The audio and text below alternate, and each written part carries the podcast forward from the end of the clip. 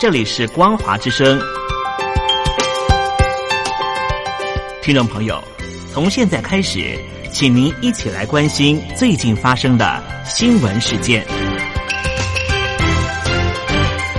欢迎收听光华随声听。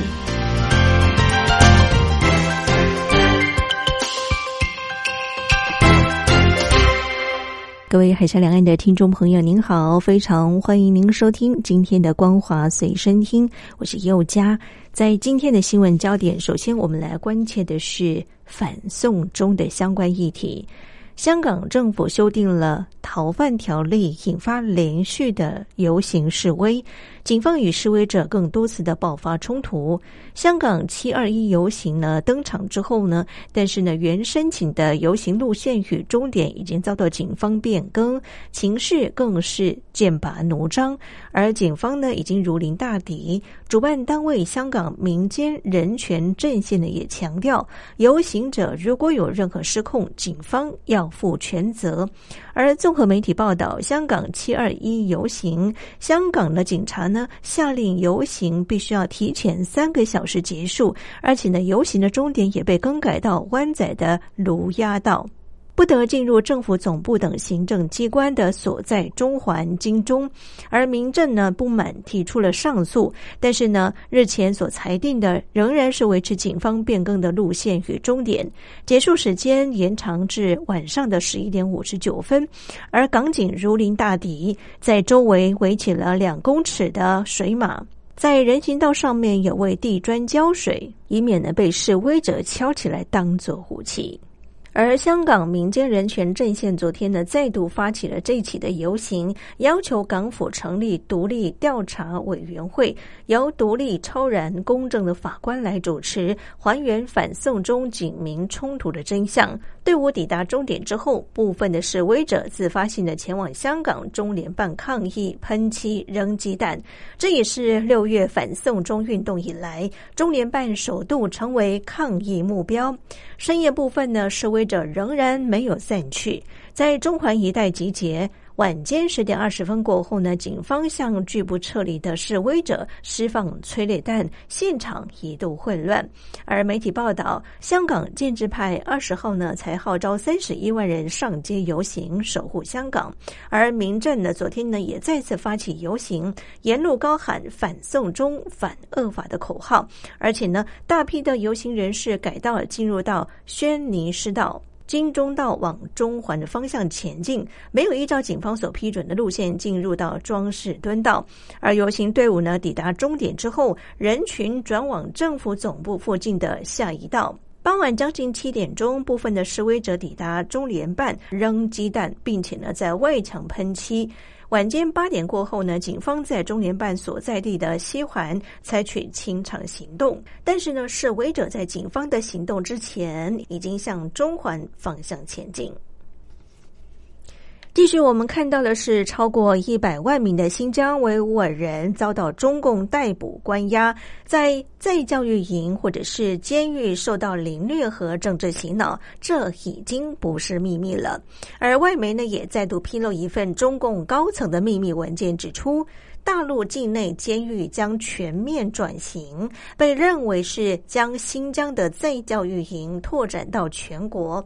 而媒体报道，长期关注大陆人权问题的《寒冬》杂志刊文也指出，中共国务院四月下发名为《关于加强和改进监狱工作的意见》的红头秘密文件，在内文当中肯定大陆监狱长期为巩固党的政党等地位做出重要的贡献，但是旧时代的监狱已经没有办法跟上习近平的。新时代中国特色的社会主义脚步，要求转型之后的新时代监狱首要任务是维护国家安全和维护社会稳定。在这份文件当中呢，也强调要加强新疆地区监狱的政策支持，并且改造维吾尔人、邪教教徒及其他犯罪。中共高层呢也指示，未来在全国监狱都应该要推行思想教育，引导犯罪树立正确的世界观、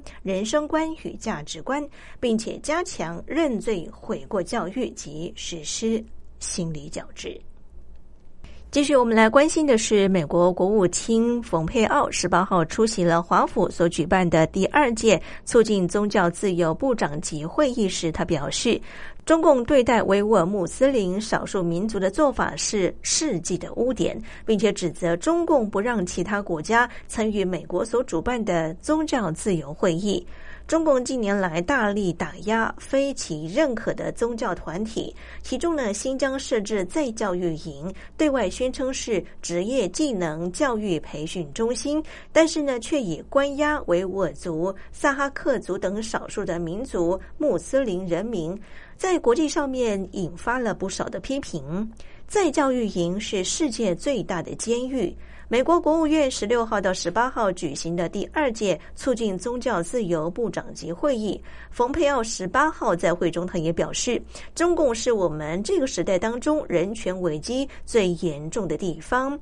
这真是世纪的污点。从二零一七年四月以来，中共已经在新疆再教育营拘留了一百多名穆斯林和其他少数民族。冯佩奥他表示，政府官员甚至企图阻止各国参加第二届促进宗教自由部长级会议，这能与中共宪法当中所直接写出的保障宗教信仰是大相径庭。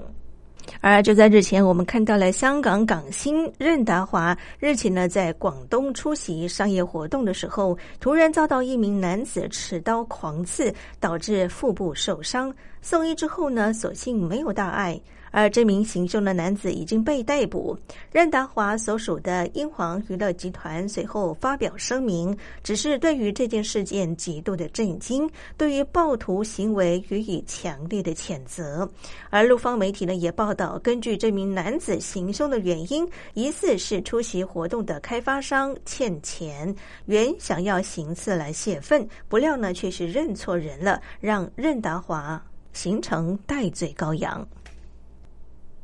而任达华送医之后呢，顺利完成两次的手术。警方表示，嫌犯有精神障碍，俗称的妄想症。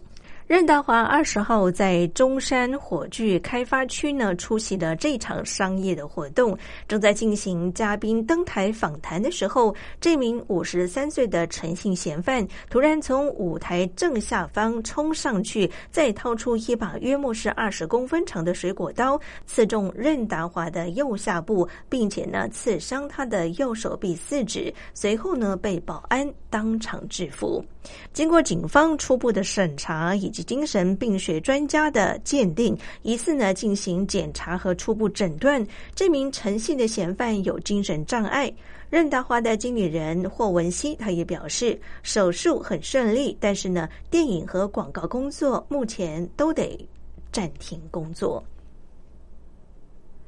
接着，我们关心的是云南连日的好大雨，曲靖市战役区一所中学的围墙因为降雨而倒塌，压毁了一处民房，造成一家四口被埋在瓦砾堆下。两名孩子呢被救出的时候已经不幸丧生，父母送医救治之后呢，情况依然是相当的危急。而相关媒体报道，十九号上午七点钟左右，当地持续下起了好大雨。救援人员在三个小时左右呢，陆续找到了三位受难者，但两名小孩已经是抢救无效。三十二岁的李姓女子，这位伤患呢，因为下肢长时间被倒压的墙壁压住，目前没有办法动弹。她与她的先生呢，在医院里面因为伤势危急，转送到市府的医院来做进一步的治疗。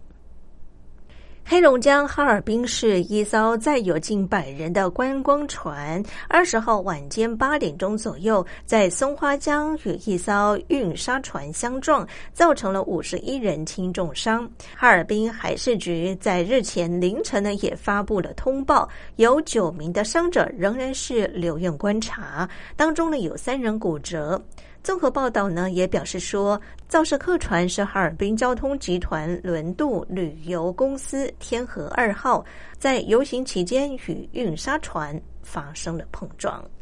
以上就是为听众朋友整理的两岸相关新闻，感谢您的收听，祝福您，我们下次见。